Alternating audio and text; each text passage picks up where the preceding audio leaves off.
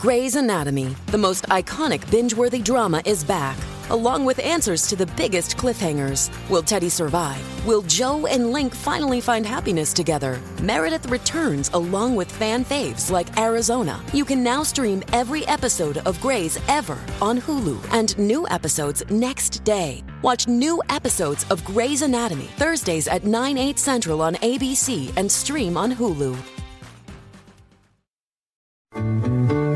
Thank you for being a friend. Travel down the road and back again. Your heart is true. You're a pal and a confidant. Picture at Los Angeles twenty twenty-three. Welcome, welcome to Out on the Lanai, the only Golden Girls podcast you're ever going to need to listen to. I'm H Allen Scott slash Sadie Pines. And I'm Carrie Doherty. And this is a podcast where we used to watch an episode of The Golden Girls and then talk about it, but we ran out of those episodes. And then, what did we do? We broke down twenty-four episodes of The Golden Palace, but we ran out of those too because that's how, like, time works. So now, now we do whatever the hell we want. That is right, H. Allen Scott slash Sadie Pines. Today we're doing another Beyond Golden Girls episode where we cover the many film and T V projects that Bea, Betty, Rue, and Estelle did outside of the Golden Girls during the course of their careers. And today we are covering a mini Golden Girls reunion. So fun! Betty, Rue, and Estelle on a nineteen ninety-nine season one episode of the C B S sitcom Ladies Man. Which, I mean, so I mentioned this on the podcast last week. It is it got uploaded to YouTube and it made the rounds. And of course, whenever anything Golden Girls makes the rounds, we get notified of it very frequently by lots of people. And we thank you for that.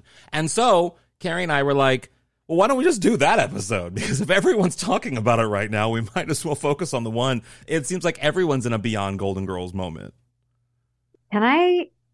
Can I be really vulnerable and make a confession to you right now? Sure, sure, please do.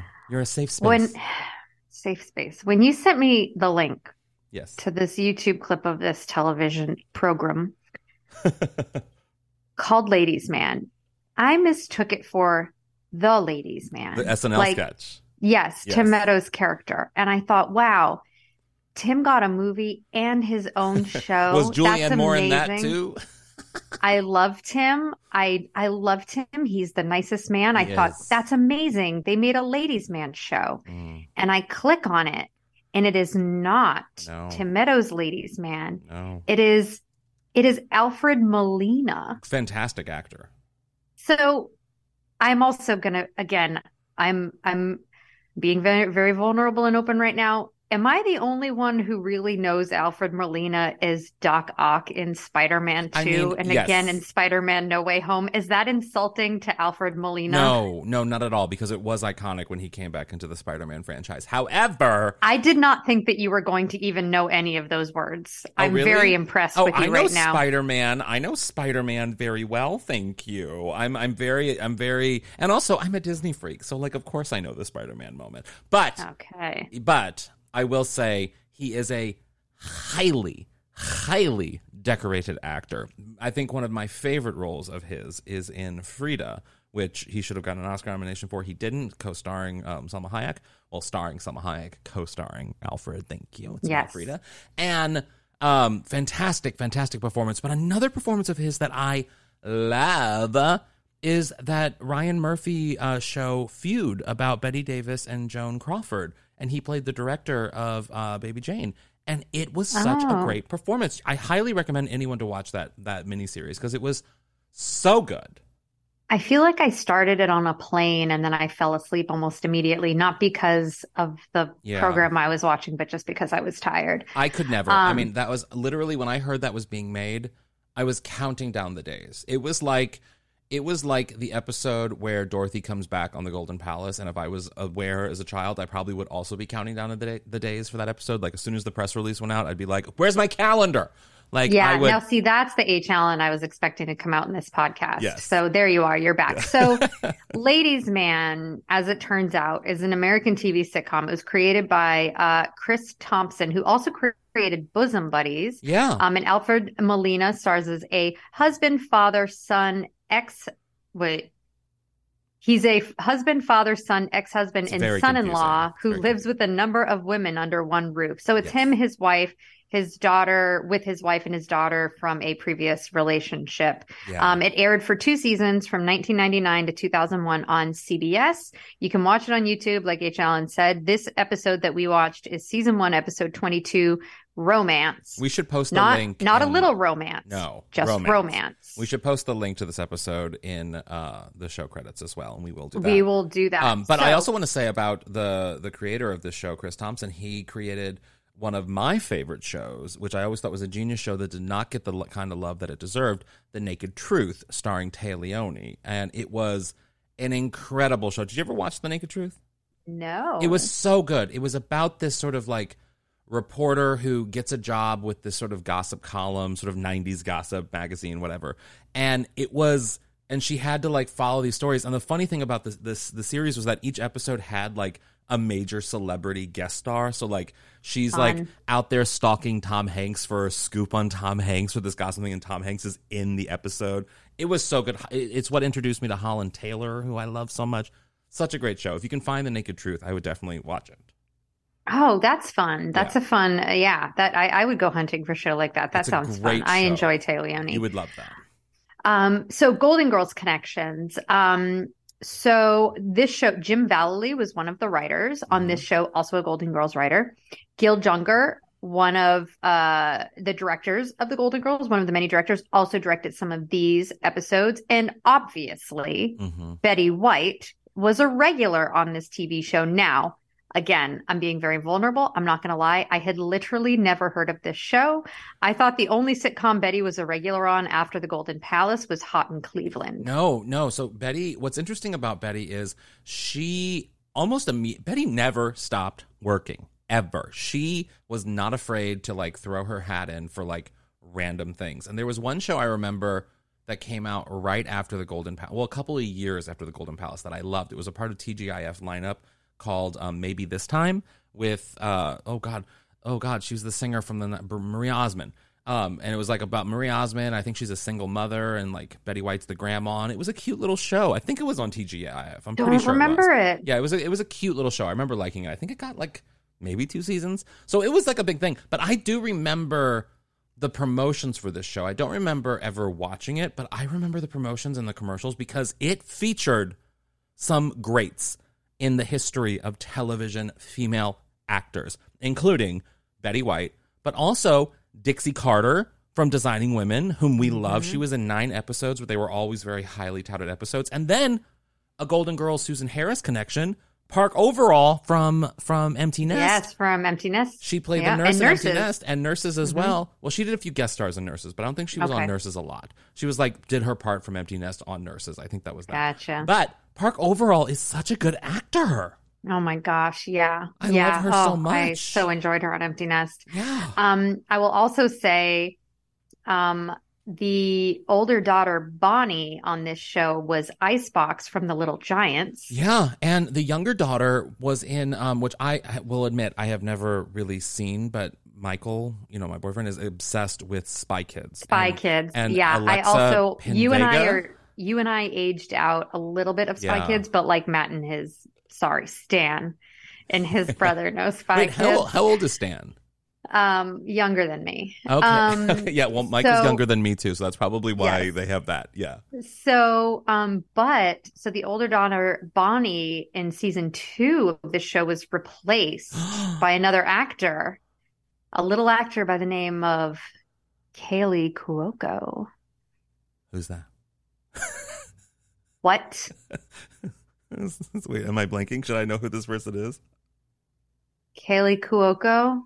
Oh yeah, that lady. See, she annoys me. I'm gonna admit it right now. I just did you did you not watch The Flight Attendant? No, I didn't, and I also did not watch Big Bang Theory either. And I didn't. I don't watch Big Bang Theory, and but I know who Kaley Cuoco is. I mean, I do. I. I, I, I hey, I, I didn't know, know, you know that. I didn't. I, no, I can't crap on you when I only know Alfred Molina is Doc Ock, and I did not know that Ladies Man was a T V show. You know, so, I, I will say the only thing, I my reference to Kaley Cuoco, only because there's, I'm sure she's a lovely person, and I'm sure she's a great actress, and I'm sure The Flight Attendant is great. You know how there, there's some actors that you watch that you're just kind of like, you kind of annoy me, and so you just don't watch. But um, the only thing I know about her is uh, Jennifer um, Coolidge's Oscar, or not Oscars, the Golden Globes presentation when she was talking about struggling to pr- to pronounce people's names, and Kaley Cuoco was one of them, which I thought was a very funny moment. So that's how I know Kaley Cuoco. Right. So it's is it it's, it's as if you were to say, I only know Idina Menzel because of that one time John Travolta tried to say her name and said Adele Dazeem. Well, but I can t- I can tell you this right now. That is not the only way I know her, because I love her and I saw her I not only in Rent, but I also saw her in Wicked on Broadway. And there was one time a way that I could have inter- no, I thought we were gonna we were doing a bit where we were gonna keep talking uh, sure, over sure. Each but other. I have to I have to share this and story now I too. I just assumed I that was just an example I was trying to. I have to share the moment working. that I left my office in New York City. And Idina was walking around, and she was pregnant. I believe she was pregnant with twins. And she was struggling, it looked like. And I remember passing her, and I said, oh, my God, I love you. And she smiled and stuff, and she was really sweet. And then I looked at her because it looked like she was, like, out of breath. And she was very pregnant. I think she might have been in her eighth month. I mean, she was very pregnant. And I was like, can I help you somewhere? Do you need help? Like, I felt so bad because I didn't want to, like, assume that she needed help, but also it looked like she needed help. Yeah. It was a moment. But, you know, we haven't seen each other since. I don't think she holds it against me. She doesn't know who I am. Let's be real. No. Yeah, that's great. It's great when you have awkward celebrity encounters and you go, it doesn't matter if we work together in the future because you won't remember me. Yeah, you won't remember me. I've joked. I've met Zach Braff like six times, and every time and every time I meet him, it's the first time I meet him. No. And it's great. I have all, a feeling, and they've all been in work re- work-related situations. I have a I've feeling that Braff. happens a lot with Zach Braff. Yeah. Um, I do want to mention one other. That was a bit of a shade moment. I do want to mention one other actor on this show that had like I this is the scandal that I remember about this. So Sharon Lawrence, who plays um Alfred's wife in this, she mm-hmm. left nine one nine wait nine N Y P D Blues for this show, and it was a big deal because N Y P D Blue was like huge. It was like the number one show on T V. Everyone was talking about it. It was this gritty show. She got a bunch. I think she got a bunch of Emmy nominations for it, and then she left for this show, and everyone was like, "Why? Like." What are you doing? You're on T V's number one show. It was a big, I remember that being a big news story. Ooh, that's it. I don't, again, no recollection because I had never heard of this program before. Um, but yeah, scandal. Yeah, scandal. Um, but, you know, respect for actors making those types of choices. So, like we said, this was a mini Golden Girls reunion. So this was actually uh, Rue's second appearance on the show as Aunt Lou. Mm-hmm. Um, as I'm so sorry, what's her name? Sharon Lawrence. Sharon Lawrence. I'm sorry, I spaced. So she plays Sharon Lawrence's Aunt Lou. Um, maybe at some point we'll we'll go back, maybe and cover the first episode well, that, that Rue was fun. in, because that's that's like a mini mini Golden Girls reunion. Yeah. Um. So so she plays Betty's sister in the show, which is really really fun. And Estelle makes kind of a surprise um cameo it's so at the cute. end, which is so cute. Uh, should we, is there anything else you wanted to say before we take a quick break and then dive into the episode? We have so many clips. I'm so excited. I mean, I do have a lot of things to say, but not anything related to what we're doing tonight. Just in general, I want to vent. So no, I think we should just take a break. Yes. Great.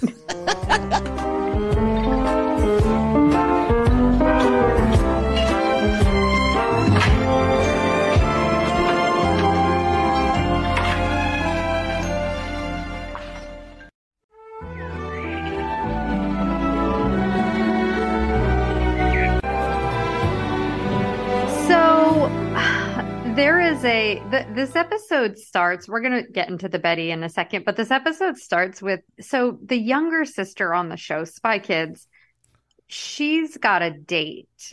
And she's like eight years old or something. She's like eight or nine, mm-hmm. maybe ten. Yeah. And the way, and again, I understand this was the nineties. It was almost the cutoff of the, um, you know, the year two thousand, but this was the nineties still.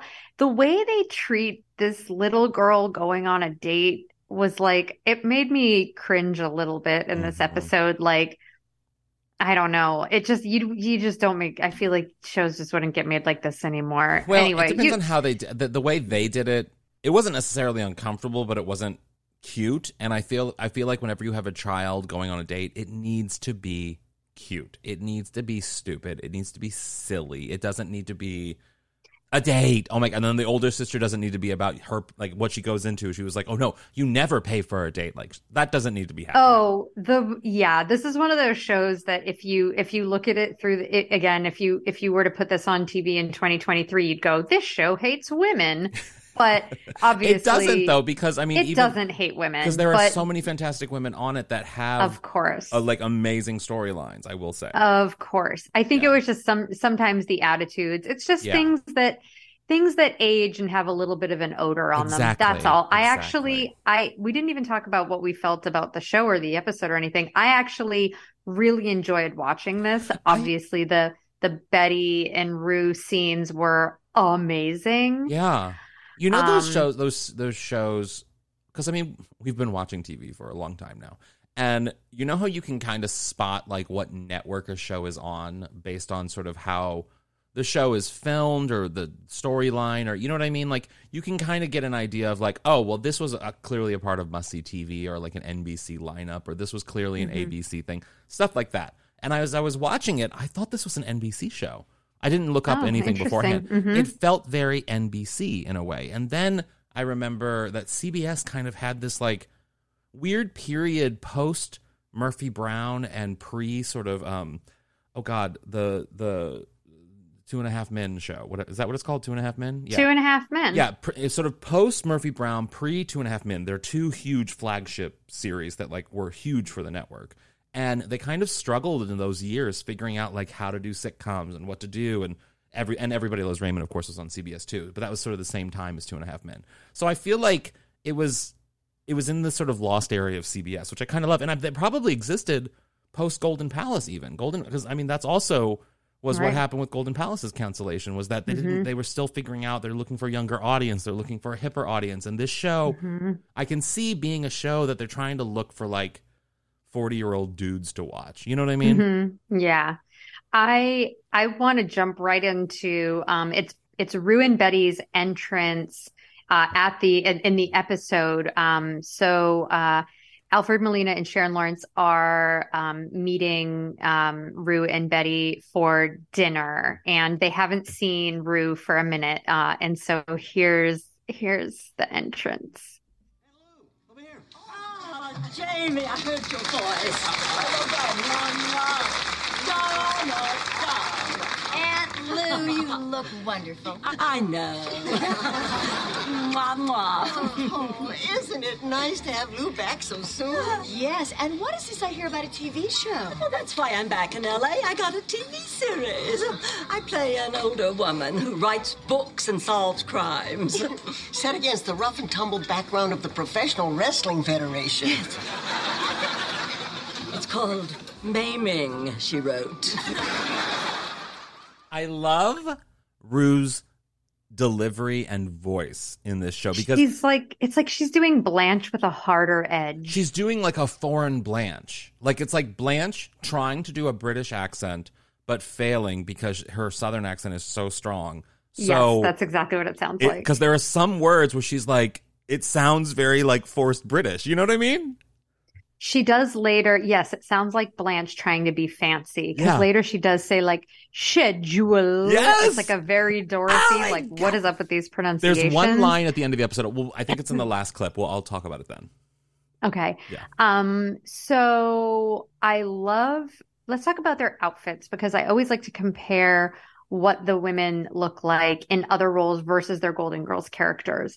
And Rue, I feel like Rue and Betty were wearing like a lot of silk maybe in this episode or, oh, what's that? I can't, I really wish I had Michael's brain sometimes when I try to talk about clothes. What? Rue felt like she was wearing something that Blanche would wear for like a business meeting or yeah, something. I mean, Rue was definitely in, I mean, all of the girls, I will say, were in the era of sort of being matriarchs, being sort of like the matriarchs of television in a way. So all of their clothes, with the exception of Rue's iconic appearance on Boy Meets World, which we have covered on this podcast, I would say they all kind of wear, you know, the bla- the sensible blouses with like the the pants so that they don't have to wear a dress and the, the you know, the sensible, sh- they're they're in that era of their lives.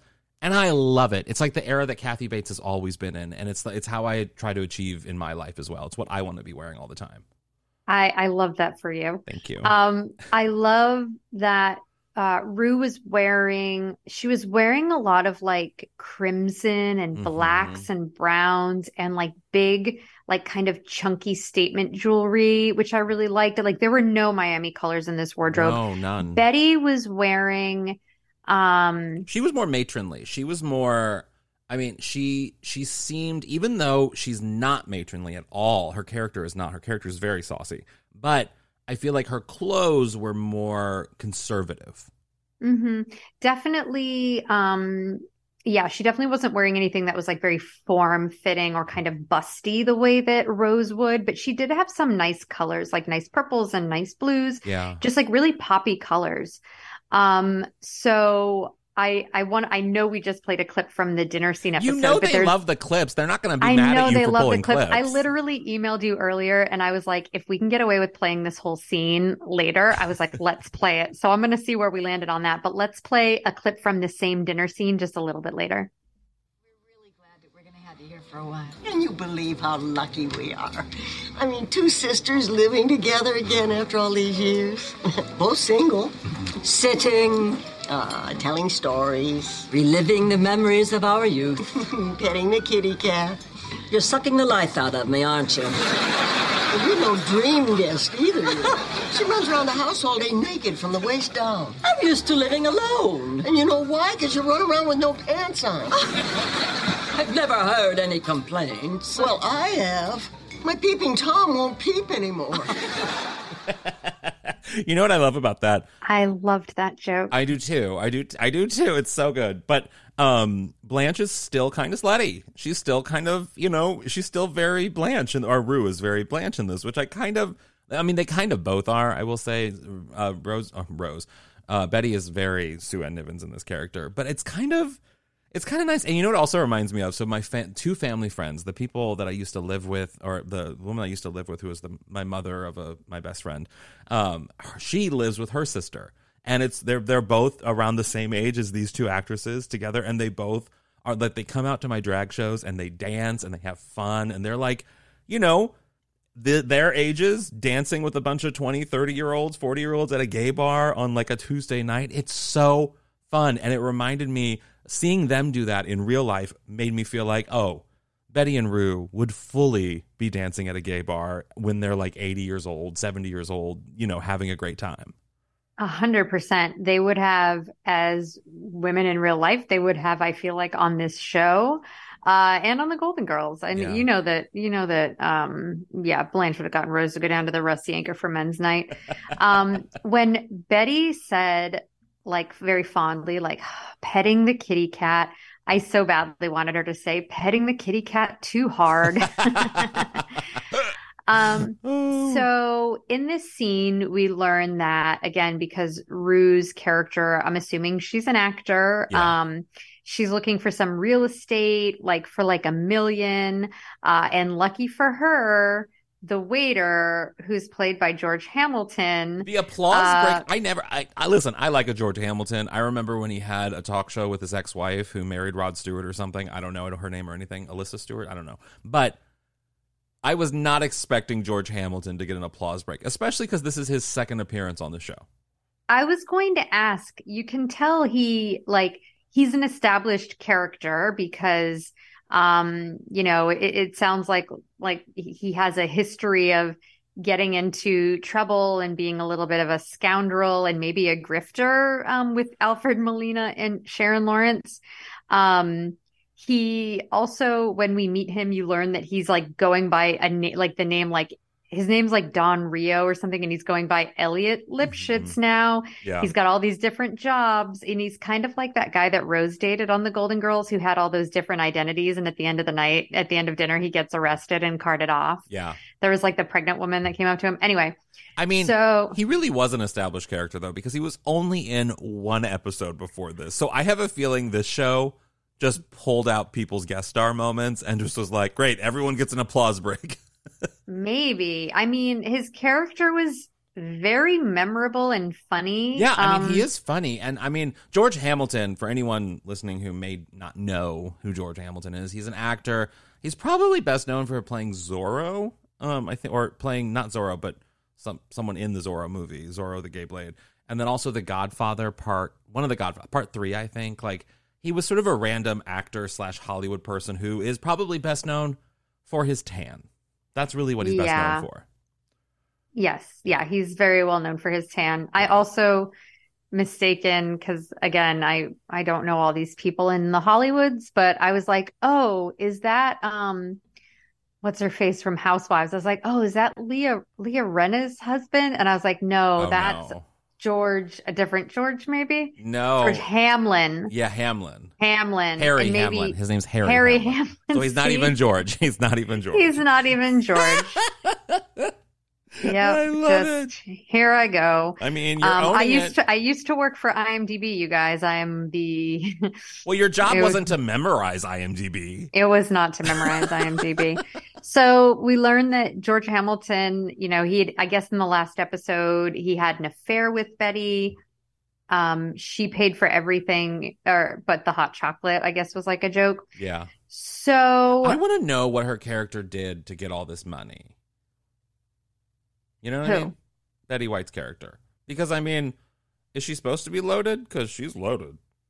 Well, see, I don't know. Because I've never, I don't have any other context for the show. Um, but I don't know, maybe. Yeah. So the other kind of story that's going on is, um, so during this dinner, Sharon Lawrence thinks that George Hamilton is so romantic. And she wants her husband, Alfred Re- Molina, mm-hmm. to be that romantic. Mm-hmm. So, um... he goes to Stephen Root for advice, who plays his friend on the show, was in this one scene, uh, because he can't think of anything to do himself to be more romantic. And Stephen Root, Stephen Root's advice to um, be romantic for his wife is to take Viagra.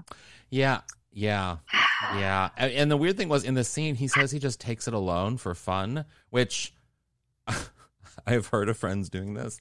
Um Which just seems inherently like a cry for help. It's like drinking in the daytime, you know, alone at home. Like it well, seems yeah, like a cry for help. He says he takes Viagra and then just stares at his penis, essentially. Which, I mean, I, listen, I am not going to judge whatever gets you off. Like if that's what your thing, own it, baby. So, but it's creepy. Alfred Alfred Molina's like, okay, I don't know what to do. So he goes back to the restaurant to see George Hamilton, and George Hamilton, actually, he has a piece of advice that I thought was really funny. He says, um, a woman is like the ocean. Parts of her are deep, parts of her are shallow, and parts of her are fun to stick your toes in. And I actually, I was like, okay, that joke was actually pretty that funny. That was pretty good, yeah. That was actually pretty funny. Yeah. Um, and then they do that thing that we've seen on so many sitcoms, Alfred Molina and George Hamilton. Friends did it. I think the Golden Girls did it when Blanche was like blowing in Dorothy's ear. Um, where Alfred Molina is, George Hamilton is like sexy talk. That's what you do for your mm-hmm. wife. Alfred Molina is bad at sexy talk. So George Hamilton's like, practice on me. And he's like, you know, I want to feel your naked body. And, and then he, he's kind of like getting into it. And there's like a couple that sees like a guy saying sexy things to another guy. And he's like, check, please. Like, we got to go to another table. And I was just like, ugh. I have that. That whole scene, I was like, I, I've never been good at sexy talk. I'm good at really funny sexy talk. I can make people laugh. But no, sexy talk, no. I would fail. I would fail. Fail hard. I, yeah. I, I mean, don't think... Also, what's the point after a while? You know what I mean? Sexy talk is like, I got some time tonight. I've never, I'm, I feel like I'm just, I'm so self-conscious. I feel like I've never... Yeah. Like, I've never had phone sex with somebody before. Never? I've never, like, never. Oh, no. Wow. You guys, you guys should just, like, stand in different rooms and just do that. What, what me and my husband? Yeah. Yeah. Why not? No way. I would have love you that. Ever, I'm going to put you on the spot. Have you ever had phone sex before? Oh, I've had every type of sex, honey. I've had, uh, I've had it all. Like, but that's the thing. That's the difference. I was talking with this yeah. about, to a friend yesterday. That is the difference, I think, between heterosexual people and like queer people, and that queer people, we've tried it all, because I think a lot of times, at least for me and my generation of queer people, we've had to find different ways of resourcing mm-hmm. sexual moments, because you can't always have it in the most traditional of ways. And so yeah. you have to be creative, and especially in high school when you're closeted and no one knows and mm-hmm. all of those things. So yes, I've done everything. Wow. Look at you. I love you so much. I love it. I love it. Um, okay. So in the next scene, I guess Rue is staying with Betty in this episode. Yeah. And Rue comes home to a, a pitch black room. She walks inside to a pitch black living did room. Did you and think Betty... of the vase, the shooting vase I did, episode? I did. It's all I, I was did. thinking about. It's all I was thinking about. So, yes. You shot my yes. vase. I wish you would have shot Lester. So, yes, Rue comes home late at night. It's pitch black. And, and it's the same... Where there, she's standing on the left side of the screen. The door is exactly where the Golden Girls door is. Yeah. And, and Betty turns a flashlight on and she's basically like, it's three o'clock in the morning, whatever. Yeah. I have to say really quickly, because we're going to play. I wanted to play the, the whole scene. Clip. I'm going to see. I did it. Yeah. You did it. Okay, yeah. Guys, bear with us because it's going to be like three minutes, but it's the best. But I just need you to know at the beginning of this scene, it is pitch black. Betty's holding a flashlight under her chin the way you do when you tell spooky stories around yeah. a campfire. But here's the thing. And then Betty crosses over to Rue and yeah, she yeah. like turns a light on. Betty White, the actor, crossed a room in total pitch black darkness. Mm. This was not darkness like on a T V sitcom where it's nighttime, but it's still lit. You it's see just, it. Yeah. yeah you yeah. can see everything. Betty White, the actor, walked across a room in pitch blackness. She and does her own stunts. She does her own does stunts. Does her own stunts. Let's just play the clip. It's so good.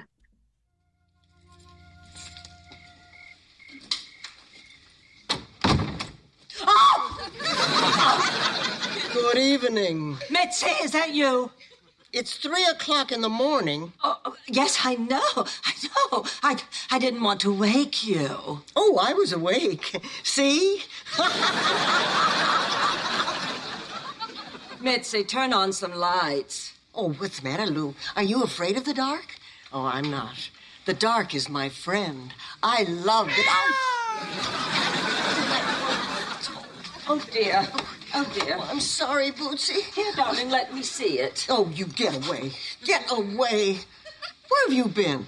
I, I, I've been looking at houses with Don Rio. And then? And then we went out to dinner. And and then? And, and then...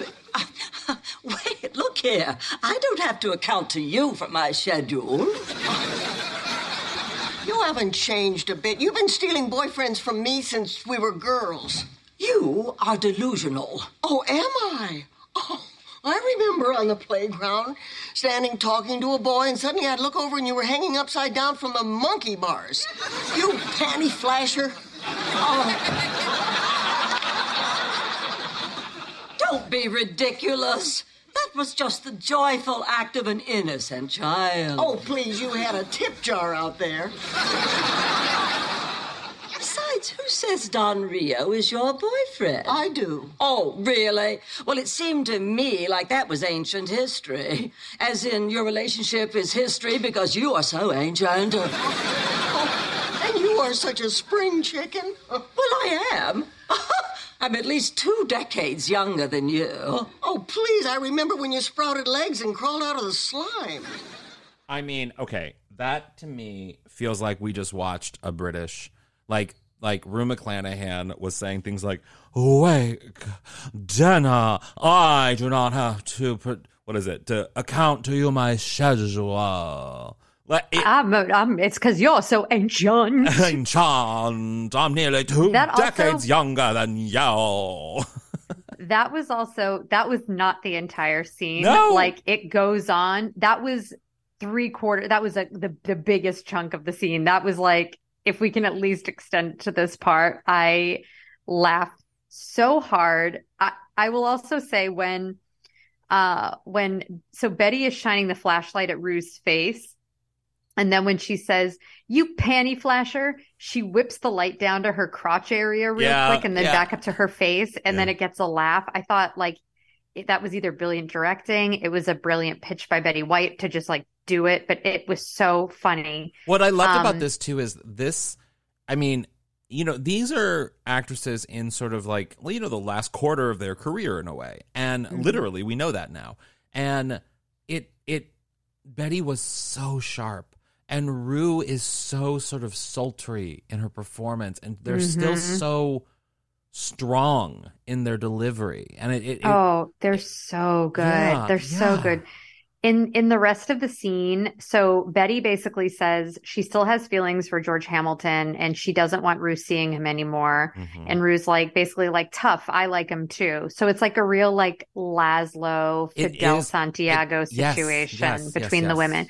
I also did like that, um, you know, Rue makes a joke about being like two day, two decades younger than Betty, which is such a Blanche attitude. Such a Blanche attitude. um, so to go back to the Alfred Molina, um, Sharon Lawrence story.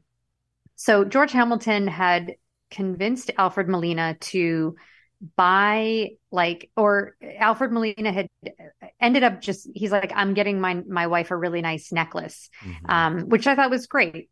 And Alfred and George Hamilton's like, well, you can't just give it to her. You have to give it to her in like a romantic way. Yeah. So he convinces Alfred Molina to hide it in a crab cake, kind of like Stan hiding Dorothy's yeah. ring in a potato. Mm-hmm. Um, so the potato was funnier. I'm just saying. Well, also because they spend so so again, I'm I'm I'm going back to like he's just trying to be romantic with his wife, and I know he's trying so hard, but they're out to dinner and he won't let her order anything that she wants to order because yeah. he's, she's like, I don't really want crab cakes. He's like, you have to get the crab cake. So then he gets the crab cake and she goes to eat it, and and like the that's what she was supposed to do, right? She's supposed to eat the crab cake and yeah. find the necklace. Yeah. So she's eating it, and then he starts digging his fingers into her, in her mouth. mouth. And this then is clearly like pre-COVID. To, yes.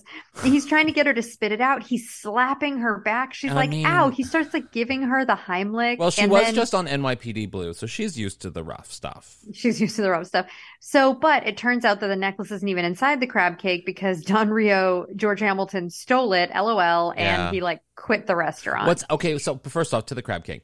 Would you trust Stan to order you something that you would like to eat? Do you think he knows you enough to get you the food you want? Like if you're at Outback, what would he do? Yes, Stan would know because so Stan and I get a meal delivery service. This is not an ad for what do we get? We oh, get what do Green you use? Chef. I was just we, looking at, we to Green order Chef. Something like that. Okay, Green Chef. We only only because out of they've so far been the ones that we've found that have like the best vegetarian options, mm. um, because Stan's a vegetarian. Um, So, but I would trust Stan because, again, I, I think only because Stan and I, since the pandemic started, have had, I would say, approximately seventy-nine million meals together.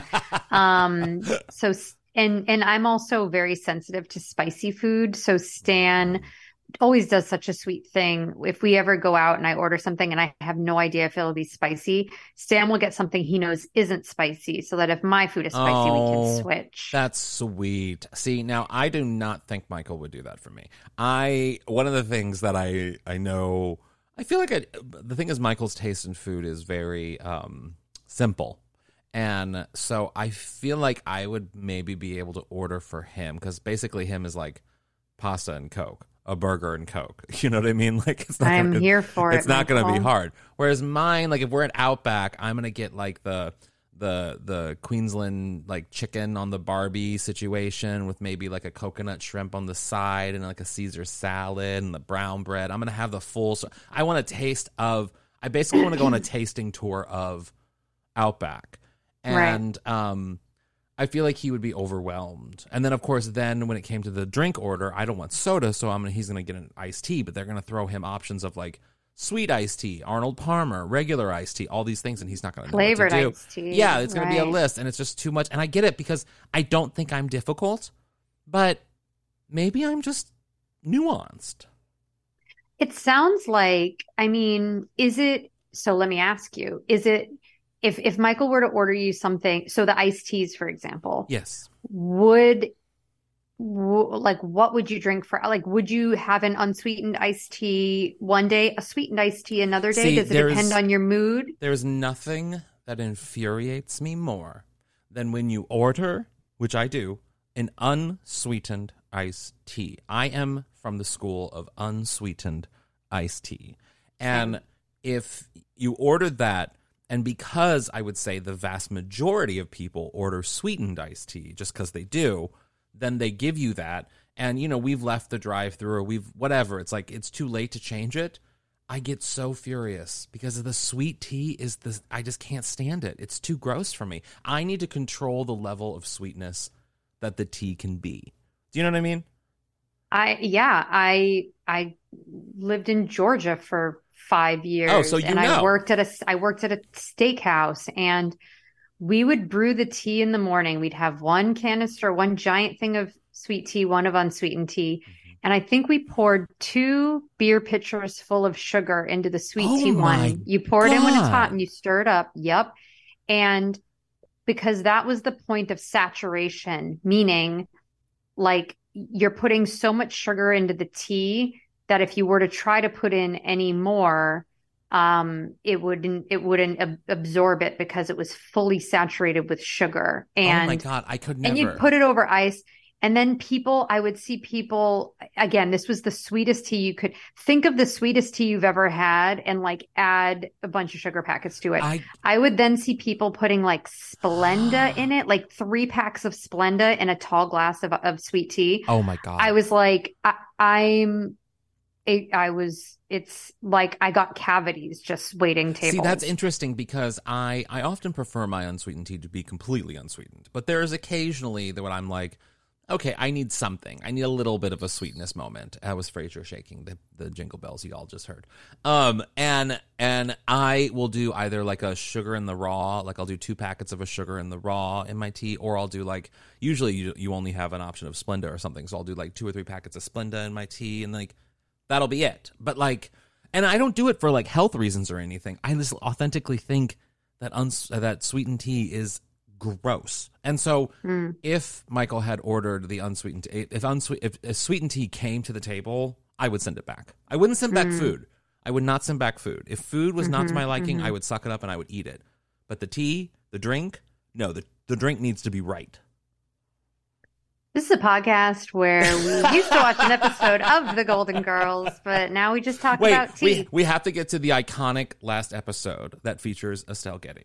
We have the last to. scene. Yes. So, um, so, uh, in the next scene, so George Hamilton shows up at Betty's place, um, to see Rue. Um, and he tells her like, hey, it's clear that he's like being sketchy. He's done something wrong. He's like, meet me at the real estate agency so you can sign the papers on the Malibu house that he's like supposedly selling her. He's like, meet me at six o'clock. Don't tell anyone. Um, and Rue, you know, like classic Blanche needing a man's validation is like, but you have to promise you're the only, you know, I'm the only one for you.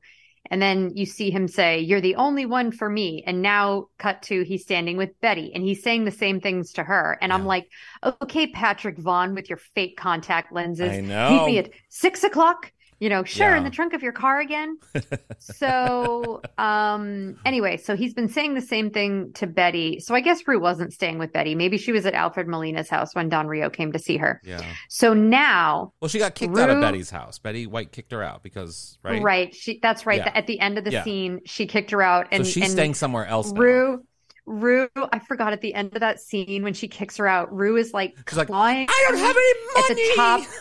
I don't have any money. And then Betty takes like a glass with yeah. like little beads in it and throws the beads in hands and goes, here, put out a tip jar. And she tells her to go hang out at the monkey bars. Yeah. Oh, that whole scene. So good. You guys have to watch that episode, guys. It's so good. So anyway, so now Rue and Betty are both supposed to be having these secret dates at different times with Don Rio. Mm-hmm. So they're back at Betty's place, sitting on the couch, like petting her cat, yeah. who's fine after Betty stepped on it in the dark. Um, they're both kind of pretending that Don Rio has left the country, and they're like, I just can't believe it. Mm. And then George Hamilton Don Rio shows up, and he's got a little surprise for them. thirty Oh, I must hurry. I have to be in Malibu by six. What? Six. Six. Six. Well, I'm just going to take a bath so I can be ready for bed. Okay, I'll see you later. Yeah, bye, darling. Mwah, mwah. Mitzi, Lou, I'm so terribly sorry, but I, I must cancel our plans. What? You'll never guess who I met. Who? Bill Gates' mom. Sophia!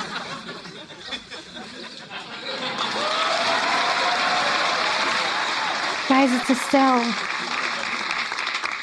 Jeez Louise, look at those two hags. What the hell were you thinking? I mean, I will say it was so... She looked great. The blouse she was wearing had little, like, heels on it, which was so cute. I love that they called the character Sophia, which made me mm-hmm. so happy. I will say, for any Golden Girls fan, because you, you, you know... We watch these women throughout their careers. We love them. We've seen everything that they do. This is what we're doing now with this podcast. We're watching literally everything that these four actresses have ever done. And this is Estelle's second to last credit, um, acting credit.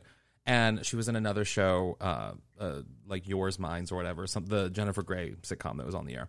Uh, did one episode. But you can tell that she's not fully herself. You can tell that there's assistance. Mm-hmm. You can tell, and even at the end of the scene, she's looking to the audience because everyone's going crazy for her. So she's b- breaking yeah. the fourth wall completely, and it's uh, it's bittersweet. I, I would say. Yeah, that that's how I felt watching it. I you're right. There was assistance, like you know, George Hamilton was definitely like helping her inside, and he's holding her hand. Yeah. And you know, if you think about. You know, maybe what she might have been going through at the time with her health, especially knowing that she had such stage fright and that she was not always worried about like being a fraud. But after reading her book, I realized that even after she did the Golden Girls, she like she could never believe it. Yeah, she was always waiting for the other shoe to drop. Like they're going to find out one of these days, mm, right? Yeah. Like.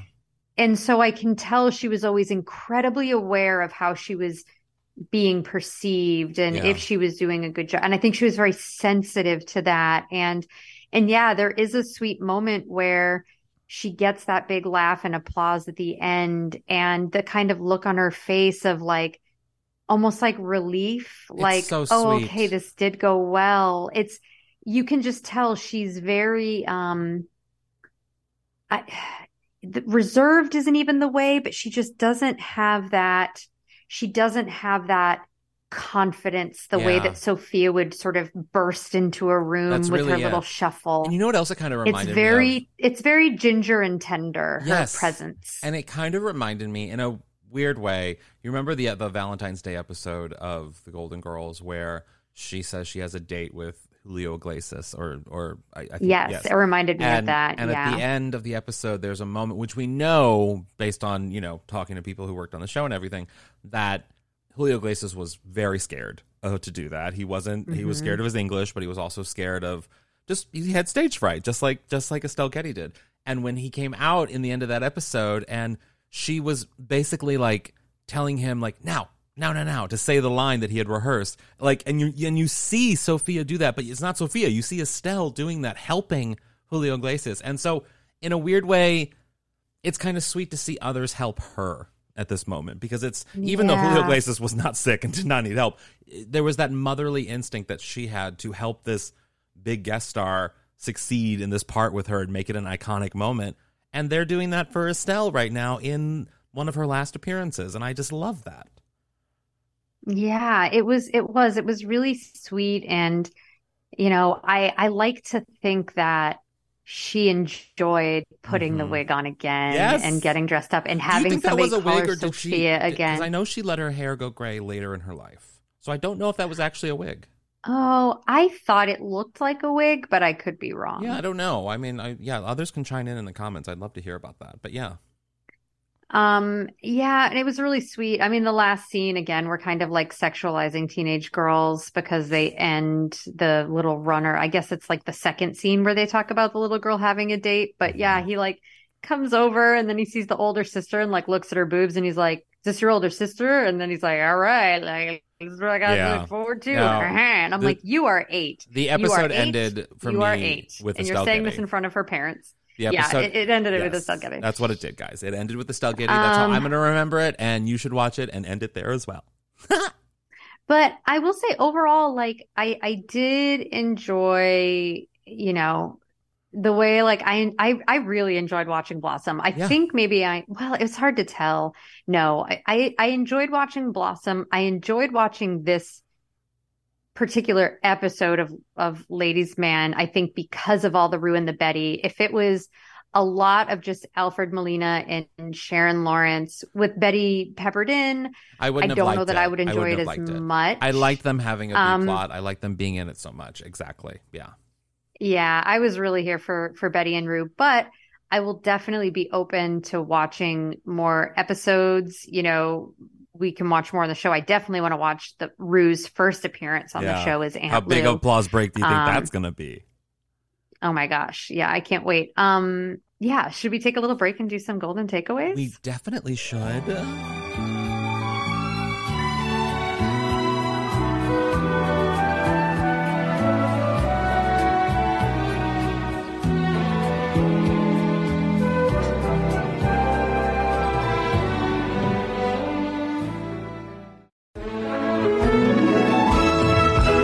And we are back with our golden takeaway, which is a nugget of truth or inspiration that you can apply to your life or the lives of our listeners. Carrie, what's your golden takeaway for this episode? My G T is I am so glad that after the Golden Girls was over, people were still just clamoring to see them together. So mm-hmm.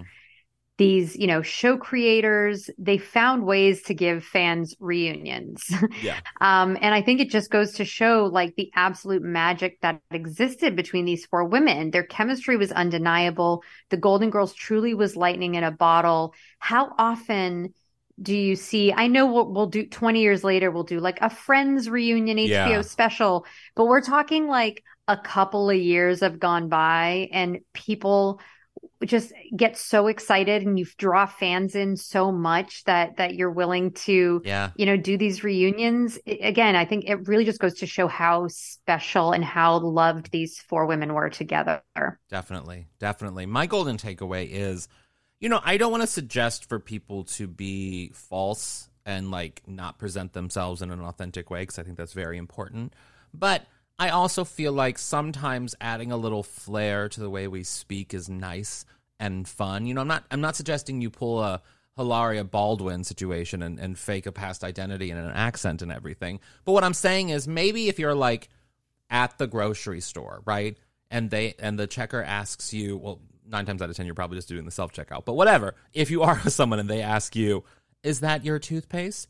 Instead of just saying, yeah, you should just say, oh, why, yes, it is. Thank you very much. Like, add flair to it. You know what I mean? I like it. And, and make it uncomfortable for people, but also they're never going to forget you. That's memorable. That person's going to go home and they're going to go, you know, I had such a character yes! at the checkout today. Yes, mm-hmm. exactly. So, you know what? Add some flair to your life. Put on an accent. Once on a plane ride, I did do this. I told someone I was on Sopranos, and I decided to keep the performance up for the entire plane ride. I did that a lot on plane rides. I sometimes I'll slip back into my Massachusetts accent. Yes. Um, And it's grotesque. Let's read the end of our... I'm going to read it in my... Mass. The way I oh spoke until I was about twenty-one years old. Wait, should I read it old. in my Missouri Let's accent? Do I'll do it in my Missouri accent. Yes. Okay. Oh, okay. I should, I should right. start, um, right? No, you should start. Oh, no, I'll start. I'll start. I'll start. I'll start. I'll, I'll start. I'll start. I'll start. Okay. Um, thank you all for listening. We'll catch you back here next week for more Golden Girls greatness. Oh, yours is so good. Okay. Now, you guys can follow us on social media. If you want to follow us at Golden Girls Pod, you can follow us at Out on the Lanai. You can follow us at Golden Girls Pod on Facebook. On And I, I'm H Allen Scott and uh, Sadie Pines on everything. And I think I'm going to go take a rest on my pillow, drink some milk, and um, and maybe do a load of laundry in the wash.